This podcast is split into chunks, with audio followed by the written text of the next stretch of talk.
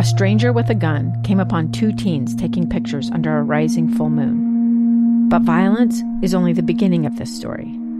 Sometimes I thought, there are no miracles. Yeah, there are, and this is a big one. I'm Amy Donaldson, and I've spent my career talking about how lives are undone by violence. The Letter is a podcast about how lives are remade. Follow The Letter at theletterpodcast.com or wherever you get your podcasts. With Lee Lonsberry. Welcome back to the program. Pretty short break right there. I like it. I like short breaks. I like I like chatting with you. I like when we can move through those commercials real quick and you and I can get back here to chat and we can talk about the good things going on here in Utah, out there in Washington. Uh, and you know what? This gives me a few extra moments to talk to you about the ever exciting topic of impeachment. Uh, let me tell you real quickly. I earlier this morning got a list of the questions that Senator Romney intended to ask. And while we get to uh, KSL Paul Nelson on the line here, let me share with you a few of those questions. We heard the first one and it dealt with, uh, with Article 1. He asked the very first question uh, during today's uh, question and answer period of the impeachment trial. Well, he, in addition to those, had other questions. Uh, here's one uh, directed at the White House counsel. Given, and this is a question again intended to be asked by Senator Romney today during the proceedings. again, this one directed to the White House counsel. Given that Rudy Giuliani's May 10th, 2019 letter to President Zelensky asserted he was acting with the quote knowledge and consent close quote of the president. What did President Trump specifically ask to do in Ukraine? What specific task was Giuliani given uh, to carry out in Ukraine? There's a, a question. Another one uh, by Senator Romney, this one directed to the House managers. It reads, if evidence indicates President Trump had multiple purposes, uh, some in the national interest, some political, for holding up the security assistance, is it the House manager's position that the presence of any political purpose should be grounds for removing a president for abuse of power? the root of that is uh, criminal versus political. If someone does something criminal, if a president does something criminal, as was uh, the case in the past, uh, then yeah, sure, that's one thing. This is different though than the than the uh, impeachment trial uh, that was adjudicated in the Senate against President Clinton. Uh, President Trump is accused of no criminal act, and so is political uh, are, are being motivated by political purposes sufficient to remove a president uh, for abuse of power. Third question uh, Senator Romney intended to ask, intends to ask of the White House counsel is, in what instances did President Trump discuss corruption or burden sharing in relation to Ukraine prior to the date the security assistance was ordered and withheld? Uh, so that's half the list of the questions that pre- uh, that President that Senator Romney intended to share uh, or present today during the Q and A period. So we'll see how many of those are asked today. Also, another eight hours tomorrow. And then on Friday, uh, Friday is when the real uh, stuff starts. We're going to find out if we're going to have witnesses or not. Uh, we're going to find out we'll be hearing from John Bolton after the, the leak of his book, him claiming to have firsthand uh, knowledge and evidence of the president engaging in wrongdoing. Anyway, that's all coming up later on. Thanks for uh, wading through those. We'll try to get to the other questions uh, from Senator Romney later on. But right now, I've got KSL News Radio's Paul Nelson on the line. He's up at the Utah State Capitol where legislators, health officials, and others are planning uh, or have uh, carried out a, a, news conference. And I'm grateful to Paul. I know he stepped out of something very important. Uh, you got a lot of responsibilities and duties as the newsman uh, he is. And so, Paul, I'm grateful to you for your time. What are you seeing up there?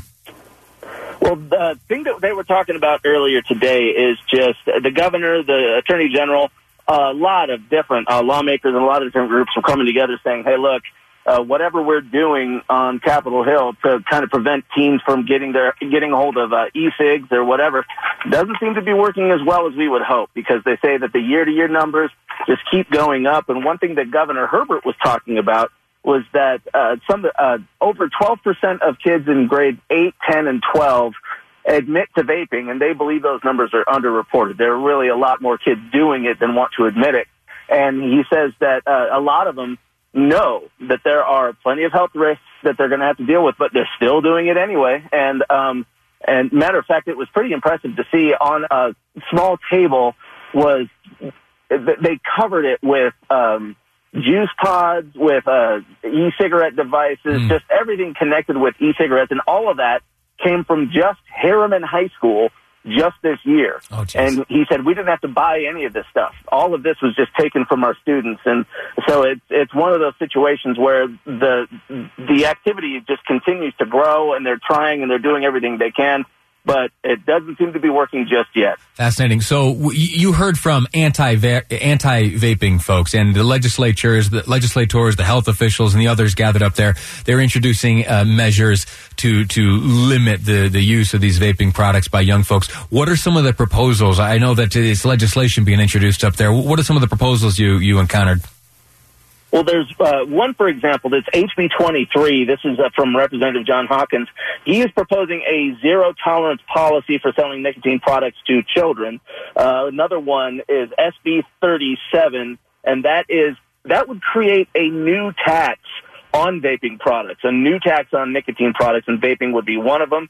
Another one, HB 118. This is from Representative uh, Jennifer Dailey-Provost. Uh, she is requesting that all e-cigarettes and all devices they're actually moved to an age-restricted area of the store so that youth don't see it. Um, and uh, some of the health officials that we were talking to say it isn't just the flavors. I mean, a lot of uh, the teens that admit that they're addicted to it say the flavors were the things that kind of enticed them to try it in the first place. The nicotine hooked them. But there are other people that are saying it's the actual e-cigarette itself. It's a cool device. It looks really cool and we see it actually normalized. So not only are their friends doing it, which kind of normalizes it, but you see some, uh, a whole bunch of people on TV doing it in movies instead of the what we used to see a lot of was just people just generally smoking in movies. But now they're seeing a lot more of these e-cigs, and they're saying, "Hey, those look pretty cool. I want to give them a try." KSL News Radio's Paul Nelson. Grateful to you for your report. Thanks a lot. We'll touch base with you later on and see what this all turns into. You got, you got it. Thanks a lot. Uh, okay, so that's Paul Nelson. He's got a uh, up there. There are a handful of folks, legislators, health officials, and others. Uh, they had a news conference where they laid out a long list of uh, legislative measures to combat the use of vaping products among the youth here. Uh, some of them are pretty interesting. Some of them, I think, uh, we've seen difficulty with. you know, the the efforts to obscure the view of certain products, and that being something that will cut down on the prevalence of its use. That may also infringe on maybe some private property uh, rights and the rights of certain employers and retailers. So we'll see how that one fares. But the rest uh, seem uh, like they could have some merit if it is your belief that uh, these uh, vaping practices ought to be uh, dialed down. I don't know though. You heard Paul there mention that there are some folks up on Capitol Hill who think the kids think that these devices are cool. Uh, maybe I'm maybe I'm older. Maybe this is a sign that I am like getting old. I there is nothing when I see uh, someone walking around and uh, what are these devices? There's like there's like a rectangle type thing about the size of those old pagers, the old beepers, and there's this like straw thing that comes out the top. I there is nothing cool about that, right? I mean, you know, maybe you've got some like physical hang up, you're addicted to it, that's fine, but who's doing that because they think it's cool? I don't know. I, maybe kids, whatever. Uh, listen, got a few more minutes in this segment. I want to talk to you about something uh, that's happening tonight. It is the uh, Governor Herbert's 11th State of the State address. He will deliver it from uh, obviously the the House chamber up at Utah's Capitol Hill. He this will be his final uh, State of the State address. His first was in 2010. I was there, uh, lucky enough to be on the floor of the House of Representatives here in the state of Utah to hear his first address. I, uh, I read through it to this morning to see if there were any uh, kind of things that I don't know. I, I, was curious about what he said when he first assumed office and delivered his first State of the State address. And uh, fine speech, fine, uh, great. And I'm anxious to hear what he has to say tonight. I'm going to be listening. And then tomorrow, you and I will join here and we're going to walk through what he has to say. I'm going to be listening to uh, a few things. In particular, uh, knowing that this is Governor Herbert's final state of the state address, knowing that he uh, is not seeking reelection and that this time next year, there will be some other governor addressing us from uh, the speaker's position in the House of Representatives here in Utah. I am very curious as to what advice he might impart or what he signals as to his desires uh, in terms of the qualities he'd like to see embodied in his successor. I know that uh, he has expressed some frustration on the front of tax reform. He would like to see some maybe specific suggestions on how to address the challenges uh, that faced the effort to reform taxation in this past uh, legislative session and uh, in in most recent days in this re- referendum effort.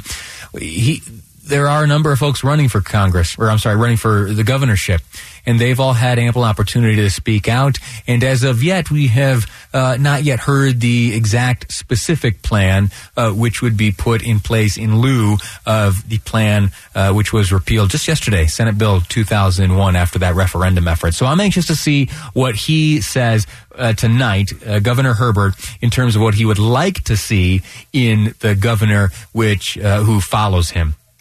You, know, there's a long list of them running, uh, and I'd like to see that. I'd also like to see what kind of lessons he's learned. It's, it's legacy is important, uh, mostly to the person uh, leaving the legacy, but also I think to, to those of us that get interested in this type of thing. I'm anxious to see uh, what uh, accomplishments he's uh, faced over the past 10, 11 years that have that will stay with him, and of which he is the most proud. So that's how I'm going to listen to things tonight. And then tomorrow, what we'll do is we won't play it in its entirety, but I'll make certain notes throughout the course of the address. Uh, and, and, if I if I have the time, if I can get away, uh, I might even go try to listen to it up there from the gallery. Uh, and if not, we'll stream it and listen to it. But I'll, regardless of how, I'll certainly listen to it. And you and I will join tomorrow and walk through uh, what you what you observed, uh, what I observed. You and I can trade notes, and if you'd like, uh, you just send me a text message or uh, meet me on Facebook. Uh, five seven five zero zero is the Utah Community Credit Union text line. Uh, while I have you here for just a, another moment before the break, I want to let you know that KSL is rewarding listeners with five hundred dollars in free gas. There are folks earning these Maverick gift cards, uh, even this morning, $500 uh, in fuel from uh, Maverick. So if you make your way to KSLNewsRadio.com, you enter your name there, and periodically throughout the day, we're going to announce winners. There's uh, some pretty cool opportunities there to get your hands on some gas money. Again, KSLNewsRadio.com. All the details are there. It's from Maverick, and it's a pretty cool thing. And uh, there's an opportunity to get yourself some free gas, $500 worth of it. Anyway, uh, we're going to take a break here, and next up, I am so looking forward to the, the conversation uh, coming up. We're going to speak to a columnist named Andy Nesbitt. He works for USA Today, and I caught something on YouTube he had to say, and it has to do with moving the Super Bowl from Sunday to Saturday. We'll break it down next here on Live Mic. I'm Lee Lonsberry, and this is KSL News Radio. A gun in the face. Then all of a sudden, they all kind of lined up. They pointed their guns at me. And this is the point where I thought, I'm going to die today. Started two years of horror for an American in Venezuela. They said, You need to give us your phone and get ready because you're coming with us. I'm Becky Bruce, and I spent a year researching and piecing together Josh and Thamy Holt's story about their ordeal in a notorious prison that's when everything started to turn bad. We had another pound on the door. Boom, boom, boom. And there was the police once again. You can binge all of the episodes of Hope in Darkness on KSLPodcasts.com or wherever you get your podcasts.